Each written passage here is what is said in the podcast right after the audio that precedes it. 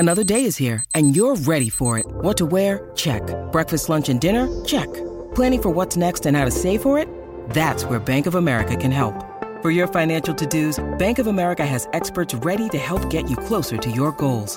Get started at one of our local financial centers or 24/7 in our mobile banking app. Find a location near you at bankofamerica.com/talktous. What would you like the power to do? Mobile banking requires downloading the app and is only available for select devices. Message and data rates may apply. Bank of America N.A., member FDIC. This is the Greg Bedard Patriots Podcast with Nick Cattles. All right, would you look at that? We actually have a win to talk about today, Greg. I'm very excited about that. But first, this episode is brought to you by FanDuel, the exclusive wagering partner of the CLNS Media Network. New customers get $200 in bonus bets guaranteed when you place a $5 bet. I actually hit my Patriots same-game parlay on Sunday. I had Zach Wilson under 175.5 passing yards. Sneaky one here, Greg. Sneaky one. Mac Jones over 7.5 rushing yards, because I figured at least once or twice the Jets would kind of get the rush and he'd scramble. And I also had the under 35.5, I believe. So bing, bang, boom, as Tommy Heinsohn used to say. Wow, I had something very similar. Let me find it real quick. So I had the under. I had Zach Wilson under 175.5. I had Mac Jones under 204.5, and I had the Patriots money line. So the Mac just under the 205.5. So the Vikings screwed me on another parlay, but we won't get into that. All right, let's get into the headlines here for the Patriots before we break down what happened on Sunday against the Jets in Jersey. Daniel Ekuale, Greg, seems like he's going to be done for the season. Mike Reese had tweeted out earlier or posted, and I know you got some info here, but it sounds like it's a torn biceps. He is going to be done for the season if that's the case, you would imagine. Meanwhile, Devon Godchaux, who also left the game early against the Jets on Sunday, he might not be out that long. So what are you hearing about both guys? Yeah, so Ekuale, it looks like he's done for the year. It looked like, almost similar to the Marcus Jones injury where Marcus Jones went on IR, and I think they fear that that's probably season ending, but they're going to see, what happens after the 4 weeks. And Ekuale has the torn biceps. Not a huge loss for them. I mean, he's played a decent amount, but he's really just a role player for them. He's a situational inside pass rusher. I think they have some options there. Godchaux, it looked bad on film. He got sort of, watching the coach's film, he got sort of like twisted around and, his ankle got really torqued and, you feared at the least it was a high ankle sprain. But I'm told it's not believed to be a high ankle sprain at this time. He could miss this week. I do think he has a chance to play this week, but they don't believe it's going to be long-term. Now that's a bigger injury. In terms of depth on this team, with the decision to part ways with Carl Davis, after he had a bad summer, we talked about it at the time. They are very thin at interior run stuffer. Basically, Lawrence Guy's the only guy left if Godchaux can't go. Carl Davis is a possibility. He's on the Seattle practice squad. I don't think the Patriots, from what I understand, are hot to sign him. Maybe they'll see how things go with Godchaux. They were just really disappointed in his summer. That I don't think he reported in the greatest shape, and didn't play well on the practice field. And so that sort of explains, why they did that. But I think, in terms of Ekuale, I mean, what I would do, I would give Dietrich Wise, Ekuale's, and Sam Roberts some sort of combination of that. Give him Ekuale's sort of sub package interior rushes, and then I would put Keon White and I would give him Dietrich Wise's starting minutes. I don't know if they're going to do that, but that's what I would do. I'd love to see more of Keon White. He seems, every time he's out there, he seems to make at least 2 or 3 impact plays. And at a certain point, you've got a guy who can really cause headaches for any offensive line. I'd love to see him get some more time. I'm not saying play him 60, 70% of the snaps, but some more snaps would be nice for Keon White in my eyes. So we I don't know how much you want to talk about this because it's been talked about a lot over the last couple of days, but If we didn't talk about it, then we're ignoring it. Mac Jones, Sauce Gardner, everybody knows what happened. Third and short, you had the tush push that didn't work out. Belly-to-belly suplex on Mac after he tries to go back after the Jets because they were taking some liberties, I thought, above the neck with Mac, which has been overlooked. So, you know, some to the face mask and neck. They were giving Mac the business. Mac tried to give him back the business. Mosley, Kurt Angle suplexes him.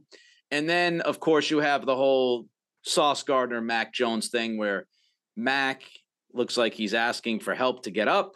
Sauce kind of slaps his hand away. Mac stands up. There's been 75 videos, different views of this. Certainly to my eyes, Greg, it looks like Mac gave a little tap-tappy to the groin area. Just a little, just a, as Happy as Gilmore, just a little tap-tappy. Just a little tap-tappy. just tap it into the cup. And now this is a whole thing where Tom Pelissero, I appreciate the work he does, but posting today that Mac's not going to get suspended.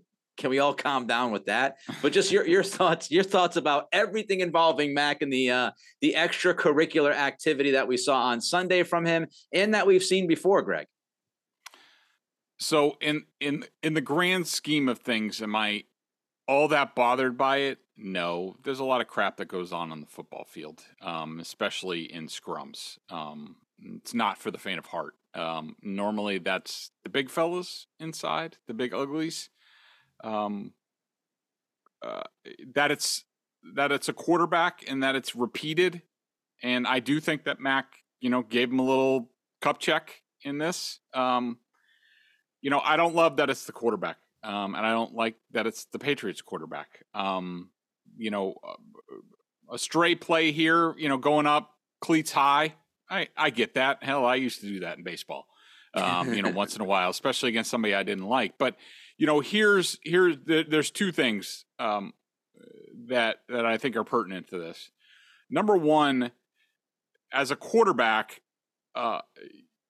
you don't want to be getting this reputation because it's going to spread around the league. And now I'm worried about Mac taking some dirty shots. Yep. That's what I worry about most, okay? And, let's contrast that to if you watch the Netflix quarterback series, I think it was episode 3, Patrick Mahomes talks about how he purposely goes out of his way to be nice to the pass rushers because he thinks that, there's a ton of footage saying like, hey, good rush dog, like good play, good hit, like stuff like that, where he even admitted that, maybe they let up next time. On him and don't give him that extra shot. And I do think there's something to that. And I think Mac's taking the opposite approach and something bad could happen to him. I'm not saying as a direct result of this, but look, if you play the Jets twice a year, they're going to remember, along with other teams in the division, what have you. And the other sort of thing that I'm worried about with this, sorry, I was just looking for my point, but here's the other thing, and this is circumstantial, but I didn't like how Mac's teammates reacted to the play. There were extenuating circumstances on this play because it was short yardage. Really, when you look at it, 4 of the offensive linemen were like face down on the ground when a lot of this stuff was going on. There was a pile up because it was 3rd and 1. The only offensive lineman that saw a lot of the extracurriculars was Antonio Mafi, and he's a rookie. He's not going to do anything. When Mosley did the wrestling move, you're the expert in this area. I'm not. On Mac Jones, like Devontae Parker initially like takes a couple of hard steps towards Mosley and then doesn't do anything. I don't care what the circumstances are or what. I thought somebody needed to stick up for the quarterback there. And it should have been Parker saw it all. He was right there. He should have done something. Somebody should have done something. Now, do I think it's, am I going to take it to the sports talk level where, oh, this is a sign that Mac's teammates don't like him or don't have his back? No, because like I said, this was a different type of play you know, the guys like David Andrews, if David Andrews knew what was going on, if he wasn't at the bottom of a pile, then I'm sure David Andrews would have done something. Trent Brown probably would have done something. Michael Wenu, I don't know. It's not really in his personality, but somebody would have done something. But, you know, you combine all those factors, it's a little worrisome, but, you know, do I think it's a big deal in the grand scheme of things? No. There's no doubt he's got a little dirty in his game, Mac. There's no doubt. Whether you want to say dirty or cheap or smarminess or a little Grayson Allen-ish. There's something there. And, you know, the old adage of if you go through a lot of roommates, it might not be the roommates that are the issue. It's probably you. And Mac is the common denominator in all of these kind of extracurricular things that happen with him. And he's had it with guys that don't necessarily have sketchy histories on their end. So I don't think there's any denying that Mac gets into it a little bit post whistle at times. And whether it's competitiveness, fieriness, or just brattiness, I heard Zolak and Bertrand use that word earlier today, whatever it is, he's got some of that in him. And I agree with you. The biggest, I'm not really affected or impacted by that much, but I am concerned about the reputation he now has. You know, Chris Long is out there posting on X about Mac being one of the top 5 dirtiest quarterbacks in the league. Darius Slay posted about it. Guys know, word gets around. And whether or not every single incident is Mac's fault or he had intent every single time, that doesn't matter anymore, because the book's almost out on him, right, across the league. Mm-hmm. So I am concerned that reputation will end up opening the door to somebody taking a shot at him later on at some point. And that's not good. You don't need your quarterback. Quarterback already has a bullseye on him. You don't need any more of a bullseye. Let's move on to one more headline here before getting into the Jets game. Speaking of Mac having a bullseye on him, he's been hit several times this year due to Cole Strange. And Cole Strange, to put it lightly, has struggled through his first couple of games here of the season. Greg, do you think it's time to bench Strange, or would that be a little bit too reactionary right now? Now, let me say off the top, I don't know what his health is and how it's being affected. We obviously know that he dealt with a knee injury from like the second day of camp. It held him out like forever, and he just came back, played his first game against the Dolphins. This was his second game. So I don't know where he is health-wise. All I can do, and what I always do on this podcast and whenever I talk, is just tell you what the film says. And what the film says right now is that Cole Strange is a liability for this team. Is he a huge liability? No. He certainly struggles against the Jets. He like if he never had to play the Jets again in his career, he might be an okay player. The Jets are really good. They really are. And we're going to get into that more when we talk about the offense against the Jets, but he is a liability at this point. Apparently he was stretching on the sideline during the game after he was pulled for Antonio Mafi, making it look like it was for injury. I think it was probably a combination with performance, but he's just not very good right now. Was Mafi a huge upgrade on Cole Strange in this game? Maybe. I mean, I only had him for one minus play, a run stuff. You know, it was limited time. Now, Cole Strange, I had 2.5 knockdowns, a hurry,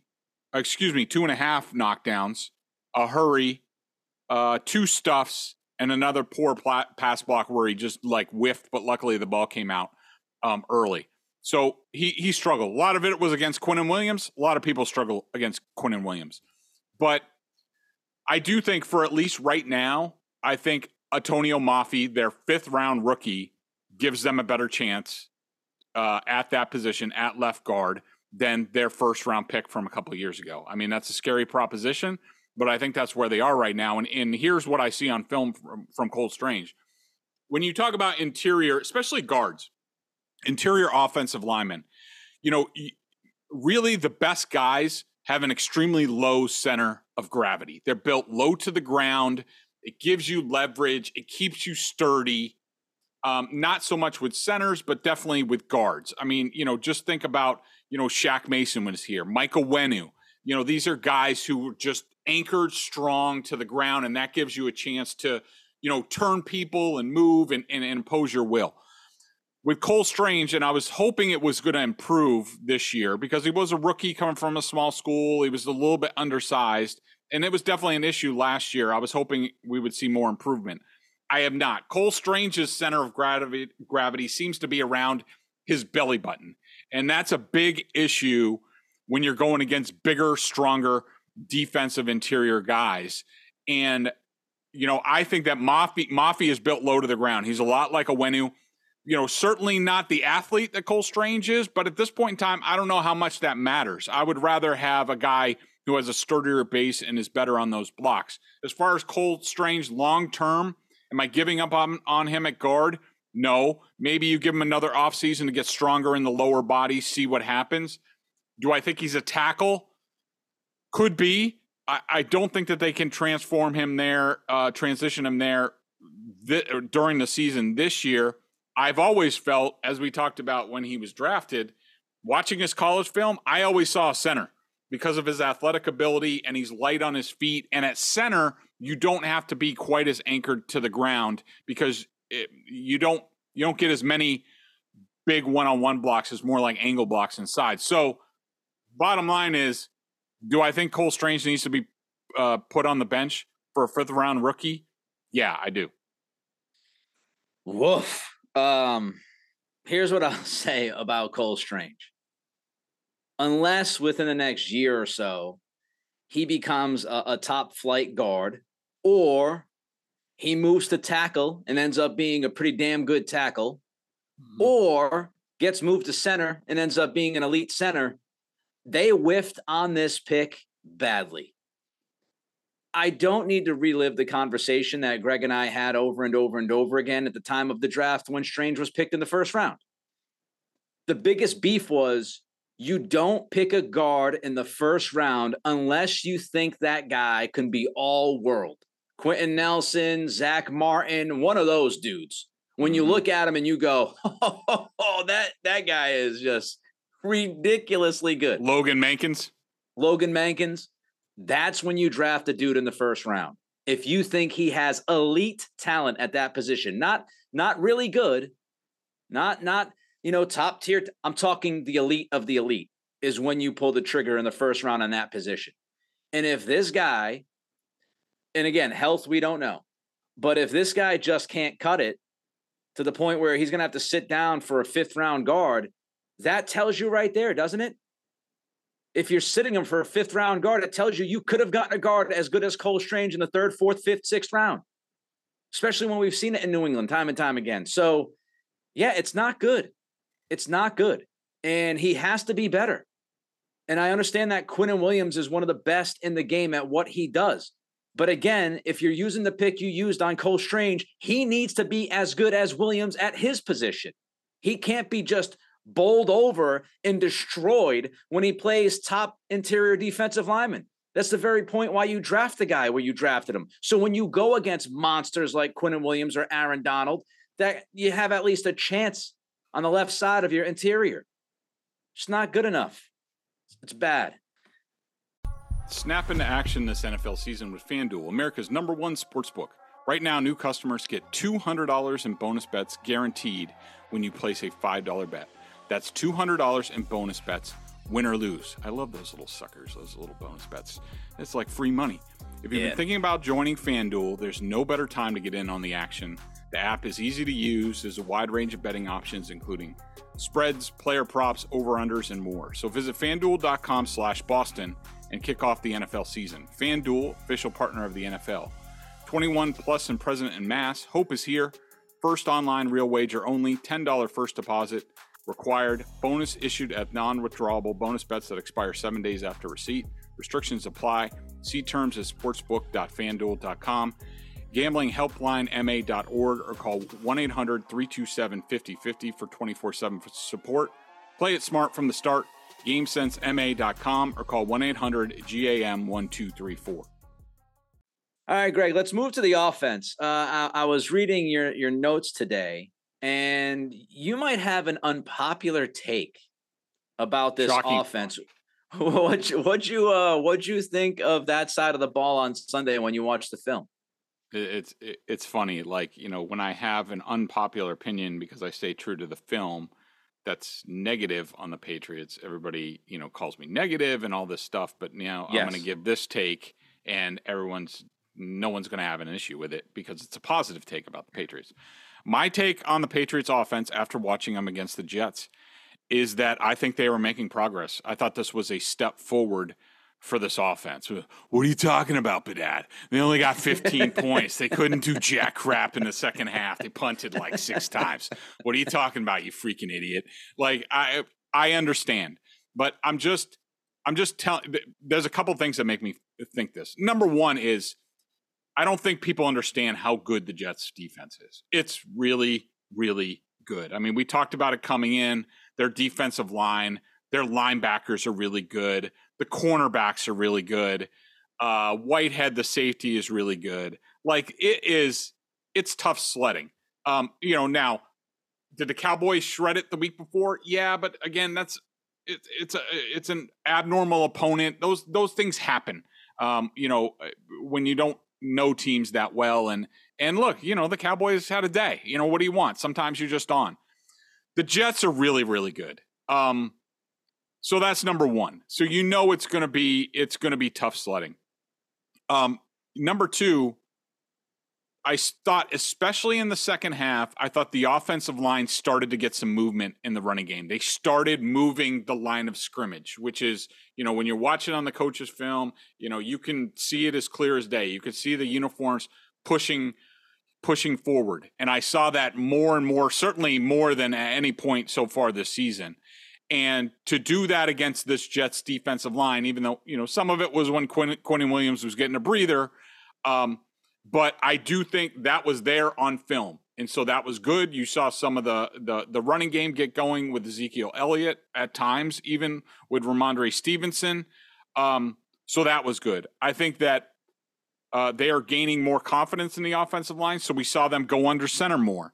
We saw play action come in, the 58-yarder to, I think, both Pharaoh Brown catches came from play action. So I think that's a key for this team. And now, you know, look, are still things off, especially in the passing game and, you know, some of the play calls and things like that. Yeah, you know, let's also – and, you know, I know they didn't penetrate, like, the Jets' 29-yard line the whole game. Again, look at the opponent. We're going to do the same sort of thing when we talk about the defense. So I think we're looking at apples and apples here. But I do think that against lesser defenses, against lesser fronts, I think they're going to be able to impose their will more in the running game. I think it's going to open up play action. There's a lot of work to do as far as sorting out who's going to do what in the passing game and what Mac trusts and what their bread and butters are going to be. They're still figuring that out. It's a little slow for me, but to me, there was little doubt watching the film by the end of the game, even though the results weren't there. And remember, they probably should have had another 6 points if Joe Cardona could snap the ball.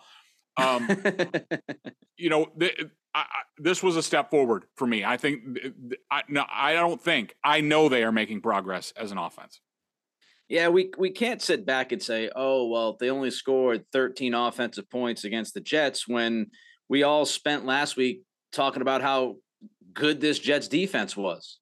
Nobody anticipated them to put up, you know, 20-plus points against this defense. I actually thought, Greg, they moved the ball much better in the first half than I ever thought they would be able to move the ball against that defense. Mm-hmm. They moved it pretty well. They had over 200 yards of offense in the first half. Given the conditions – given the defense, I thought that was good. And I thought that was a positive step, like you're saying. Really just to boil it down. And we're going to get into some other issues in a minute. But offensive line, to me, was the biggest issue the first 2 weeks. And I don't think it's crazy that the offensive line played a little bit better. Your offense played a little bit better. For the first time all year, you had your top 4 linemen out there playing together. So I know people kind of, their eyes glaze over when Greg gets into the nitty-gritty sometimes talking about offensive line play, but it's crucial. And it's really tough to run consistent offense when your quarterback's running for his life and your running backs can't find any room to run the damn ball. So offensive line played better, offense played better. Let's get to the passing offense, Greg. What's the biggest problem that you see? The biggest issue that I see is that they just don't know, you know, the roles that certain people should be in. I mean, you know, let's take, for example, the two Juju Smith-Schuster throws on third down. This is Juju lining up sort of inside and these routes going outside the numbers. The combination of Mac Jones and Juju Smith-Schuster working outside the numbers is just, it's not good. We just know this. There's enough evidence from both guys. So it's not a high percentage play. Now, on both of those plays, I think that Mac was right. I thought that Mac threw good balls on both of those. It's just like Juju's got to figure out either Juju's got to figure out who he is at this point, which is basically a cashed, outside the numbers receiver, or the Patriots need to not put him in that position. So should Juju be? Should Juju be running those routes? No. Who should be running those routes? I don't know. I don't think they have a guy. I mean, what's interesting is talking to people around the team, and we talk about the whole Myers debate, and I think there's no doubt in my mind that if they brought in DeAndre Hopkins or somebody, an upgrade on the outside, and kept Jacoby Myers, do I think this team has a legit shot at being 3-0? Yeah, I do. But they made these choices, and from what I understand, Juju Smith-Schuster wasn't the Jacoby Myers replacement. And so far, the way they've used him, you see that. The Myers replacement was Mike Gesicki, which just, it furthers the point of, do the people in charge of Patriots personnel, specifically Bill Belichick, do they know what they're doing with offense? I mean, I think, you look at their defense and you could pick it. All right, this guy was picked to do this role and he knows what to do. And then, offense, it's apparent that nobody knows what anybody is good at. And it looks like they didn't have a plan coming into this season like this. We're signing this guy and this is what he's going to do. And this guy is going to do that. Like it's just, they just threw some average bodies and they said, well, we'll figure it out later. And to this point, they haven't figured it out. So, back to those throws, like Juju is going outside and he thinks he has a step on the cornerback, thinking like, I don't know, it's the Juju of 5 years ago that he can beat this guy up the sideline. He's not that guy anymore. And Mac knows that. And Mac says, all right, well, just like Jacoby would do, all right, work your leverage, like press the issue up the field and then break off real quick. Boom, back shoulder. We got a conversion. We're moving. That's the way Mac threw the ball. I thought they were correct. And so there's just a lot of that on film. Do I blame Mac for the throw to DeMario Douglas? It looked like Mac sort of split it between Gesicki and DeMario Douglas, but DeMario had a step and Mac threw it off his back shoulder and threw it crappy. His footwork was bad. Like that had a chance to be a touchdown. And I don't know, he just kind of half-assed it. He does that at times, which I don't like. But, the big thing, and the other thing with Juju and Mac and talking to people around the team, because I asked them, I'm like, do these guys practice together? They don't look like they practice together at all. And the answer I got was they practice together sometimes. I mean, I think that has to do with Juju's health. The hell? I mean, how are you expected to have a precision passing game? The game is on the line. You have a quarterback and wide receiver who are working together and they need to know each other like the back of their hand. And they don't. They look like strangers. Why? Because they don't practice that much together. I mean, I don't know. I don't know what we're doing here. Sounds messy. Look, he can't play 74% of the snaps. Juju can't play him that much. You can't play him 74% of the snaps and play Pop Douglas 17 snaps on the day. You can't. You can't. He is detrimental to this offensive operation right now.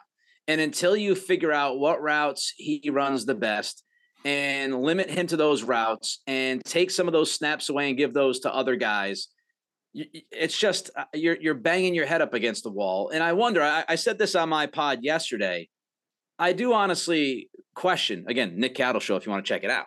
I do question, is the 74% of the snaps thing part of Bill Belichick trying to justify, hey, I brought the right guy in? Is the head coach being stubborn is the staff being stubborn because they paid the money to Juju. He was the quote unquote prized free agent in the offense in the offseason. And everybody sees that he's not quite with the program yet. And hopefully maybe in a few weeks he will be. Maybe this thing will turn around. I certainly hope so. But there's no evidence that he deserves 75% of the snaps unless Belichick is trying to prove to the world that he was right on this guy. And I hope that, you know, at some point the coach says, okay, I can no longer believe that this is Juju of 5 or 6 years ago. I have to go off of what we're seeing right now. And I've got to get the guys on the field that can actually help us. And it's just, and Gesicki's another one. Yeah. Everybody, you know, Greg, you've said it. I believe Evan Lazar has said it. You know, Phil Perry, guys that look at the film have said, you know, Gesicki's a pretty good route runner and they should be using him more. And it's just, like you said, what are we doing? I don't know. Overall, how'd you think Mac did? Overall, I thought he did pretty well. Again, I think for the course of the game, I thought he played winning football. I thought his first half was way better than his second half, but I only had him for 2 minus plays in the game. I had him for 6+ plays in the game. There was a third down to Hunter Henry that was late in the second half. I didn't like the underthrow to DeMario Douglas, as we talked about. So, you know, I think he did fine. It's just, you know, there's no confidence in, you know, exactly what they need to do to, and you know, this is on Bill O'Brien. I mean, Bill O'Brien, it is just 3 games, but in short order, like he needs to figure out exactly what everybody's good at, what everybody can't do. And then he's got to craft a game plan for that. They have to put their players in position to succeed more. I mean, you know, Devontae Parker, could you tell he was even on the field in this game? I mean, no. You know, it's just, you know, Gesicki is underutilized. You know, that they're putting Pharaoh Brown on the field because the other 2 tight ends can't block. I mean, you know, it was a nice play, a coverage bust by the Jets, but you know, 13 personnel, is that, you know, really going to be, you know, what they're going to be doing? It's just, they obviously don't have an identity. Like I said earlier, I think what we saw out of the offensive line will give them a step forward into figuring out their identity, which I do think is a power running team, you know, off of play action. And, you know, hopefully that gets better. I mean, on the running backs, no question that Zeke was way better than Ramondre Stevenson in this game. I think that Stevenson is struggling with the lack of volume. I don't think they're doing him any great benefit of, you know, Stevenson starts, then basically they flip-flop drives, even the second drive of the game. I think they need to give Stevenson the first 2 drives of the game. He's obviously a volume rhythm type of guy at this point, and they need to get him on track. Now, I know Zeke was brought here with the goal of keeping Stevenson fresh for the end of games, to finish off games, to come back. We should also mention they still don't have a third down back. You know, when we talk about this whole grand scheme of things with the passing offense, I mean, Ty Montgomery, all I see him doing is rushing on the edge and field goals. Like, is that what he's here for? You know, things to sort out at running back as well. Yeah, I'm not panicked about Stevenson yet. I'd say there's a slight concern, but I think he'll be okay. I mentioned this after week 1. There's some tap dancing happening. I think he's waiting for his blocks. He's a Le'Veon Bell guy. I think there's some, you know, he's trying to be patient, but at a certain point, patience turns into like indecisiveness, and there's just some hesitancy and tap dancing from him, which isn't helping. The yards after contact numbers are way down earlier this year compared to last year. Is that because, like you said, the bus isn't revving up enough and he's not getting enough touches early on? He was handled differently during camp. We all thought that was because they were trying to manage his, you know, touches and take care of his body. Was there something else? I don't know. He's not on the injury report, but we can manipulate that, as we know. So is there something bugging him slightly? He hasn't been the same guy. And it's kind of crazy, you know, the offense took a step forward, but I truly believe people, if we look at it from 30,000 feet, I posted earlier today at Nick C Radio on Twitter, who does Mac go to on third down? and compare it to pretty much 75% of the AFC quarterbacks in those teams. Who do they have to go to? Go team by team. Mahomes has Kelsey, Burrow has Chase, on and on and on. Herbert has Keenan Allen. Tua has two guys that he can go to.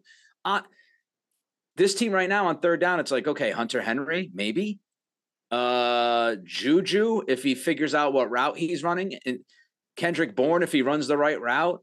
There's no third down back. That's like you said, Greg. I mean, Ramondre's played that role in the past, and he's done a good job of receiving, but he drops a football on Sunday, and now you're concerned about that. Your best offensive player before the season kicked off was supposed to be Ramondre Stevenson. So think about all the other issues we're seeing, and then your best offensive player has stumbled out of the blocks. Mm-hmm. So to go along with the offensive line. All right, let's jump to the defense quickly.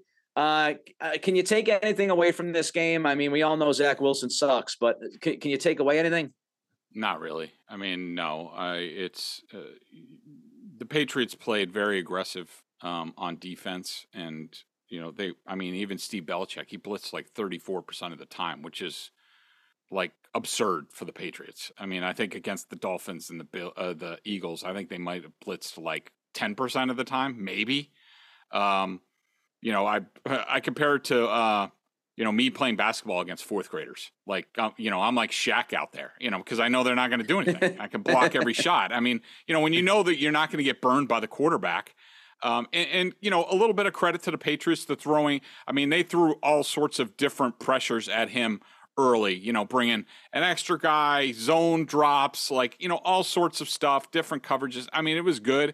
But, I mean, Zach Wilson, there were so many plays out there that he could have made in the game, smarter plays. And he's not even close to that, at this point. And so, tough to take anything away from the defense. I mean, they executed, did a really nice job against the running game.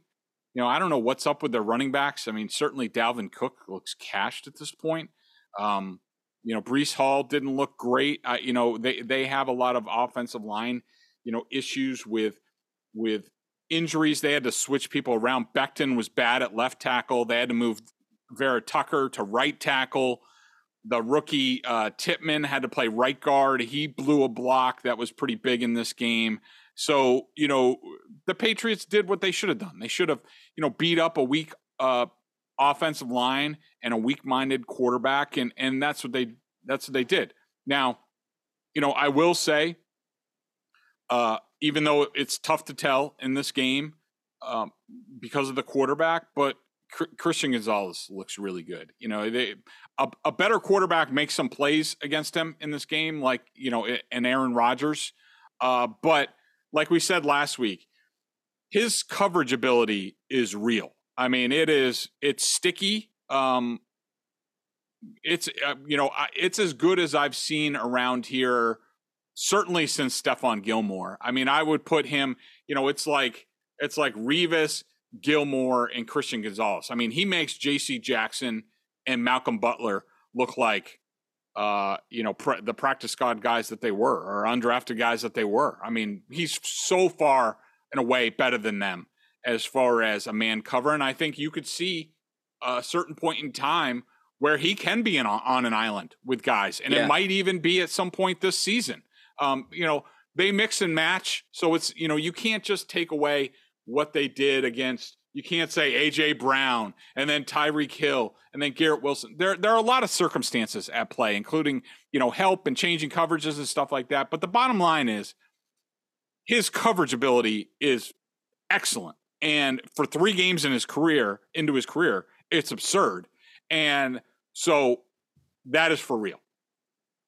To put it in perspective, too, A.J. Brown, Devontae Smith, Tyreek Hill, Jalen Waddle, Garrett Wilson. It's not like he's doing this against the Scribinis of the world. He's been thrown into the deep end, and he's already looking the part. So the level of opponent matters. And I if you want to believe PFF grades, I know some people hate them, some people are, but if you go by PFF, he is the number one graded first round rookie so far out of that class. Out of the first round, he is the number one graded guy. And he's also the fifth highest graded cornerback in the NFL right now. And so to look at, even if you don't love PFF, okay, he might not be fifth, but he's been really good. And Greg watches the film, and Greg's telling you he's been really good. And again, the level of talent he's gone against, that's Patriots fans should be very excited about Christian Gonzalez. All right, before we get to a 3 up, 3 down, a couple things, check us out over at BSJ, $50 for the year. Greg and Mike Giardi doing some great work on the Patriots. They have all the film stuff breaking down as well. I thought Giardi had a good post. I think it was yesterday that, you know, Sauce Gardner and Mac Jones, he had some film on this before the whole cup check incident. There was some stuff going on between those two guys earlier in the game. So Mike's looking at things. He's watching film. And, of course, Greg's on it as well. And, as always, I want to remind you that the Greg Bedard Patriots podcast is brought to you by FanDuel, the exclusive wagering part of the CLNS Media Network. New customers get $200 in bonus bets guaranteed when you place a $5 bet. All right, lightning version of this, Greg. 3 up for you from the game on Sunday. Christian Barmore. I thought he was excellent. He had to step up with the injuries on the inside, and I thought he was really good in this game. I didn't have him for any minus plays. I had him for about 6 impactful plays in the game. Juwan Bentley, you know, again, I think this was indicative of the Patriots being able to pin their ears back, but I thought he did a really nice game breaking through in the running game and really being a key to stopping that, like we saw against the Eagles. And David Andrews, I thought, was excellent in this game, a clean sheet for him. You know, plenty of guys that you could put on, you know, the up list, you know, Pharaoh Brown with the 2 touchdowns. You know, Judon had a great game. Wise had a really good game. Certainly Zeke Elliott you could put on the list. You know, he had a really good game, but those are my top 3. I had Zeke on my list. Trent Brown, I thought he came back and played really well. Yep. Pretty good. Bryce Behringer, he got 4 of his punts inside the 20. He wasn't perfect, but when you get 4 inside the 20, pretty good. 3 down. Joe Cardona. I mean, he's the second highest paid long snapper in the league.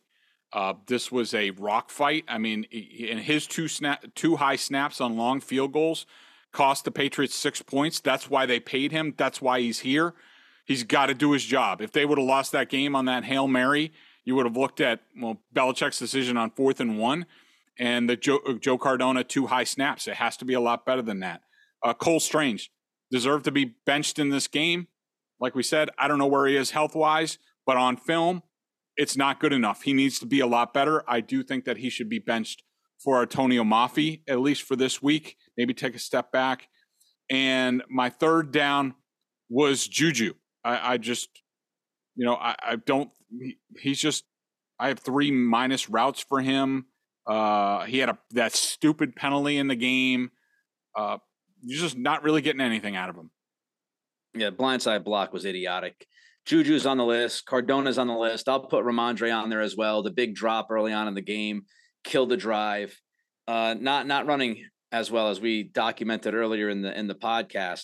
As far as the 4th down decision, we don't have time to get into that, but I will say I dive into that on the Nick Cattles show, that podcast that I'm doing, and I have some numbers for people. My whole thing is, Greg, again, we don't need to get deep into this or into this at all right now, but Belichick's coaching scared, and yep. He's for coached a couple years. Yeah, he's coached scared. If you look at certain metrics from Aaron Schatz, formerly of Football Outsiders, he's coached this way since 2012. It's not a Brady thing. It's not a 4th and 2 thing against Indy. He's been this way for a while. And according to one of the metrics, again, from Schatz, who Greg, you know, really, really, really likes his work, Belichick was the 2nd least aggressive head coach in the league last year. The least aggressive was Robert Saleh, who has Zach Wilson at quarterback a year ago. And when you coach not, you know, to not lose, when you coach scared, that's how a game like Sunday that the Patriots dominated, that's why it's a field goal game with minutes to go. That's part of the reason. And that's bugging me. So if you want to check that out again, I dive really deep into that on the Nick Cattles show. That'll do it for us today, though. Greg's going to run to Felgram Maz. I'm sure he looks forward to those 2 hours. And coming up later in the week, we'll get you ready for the Cowboys matchup on Sunday. Until then, he's Greg, I'm Nick. Be well.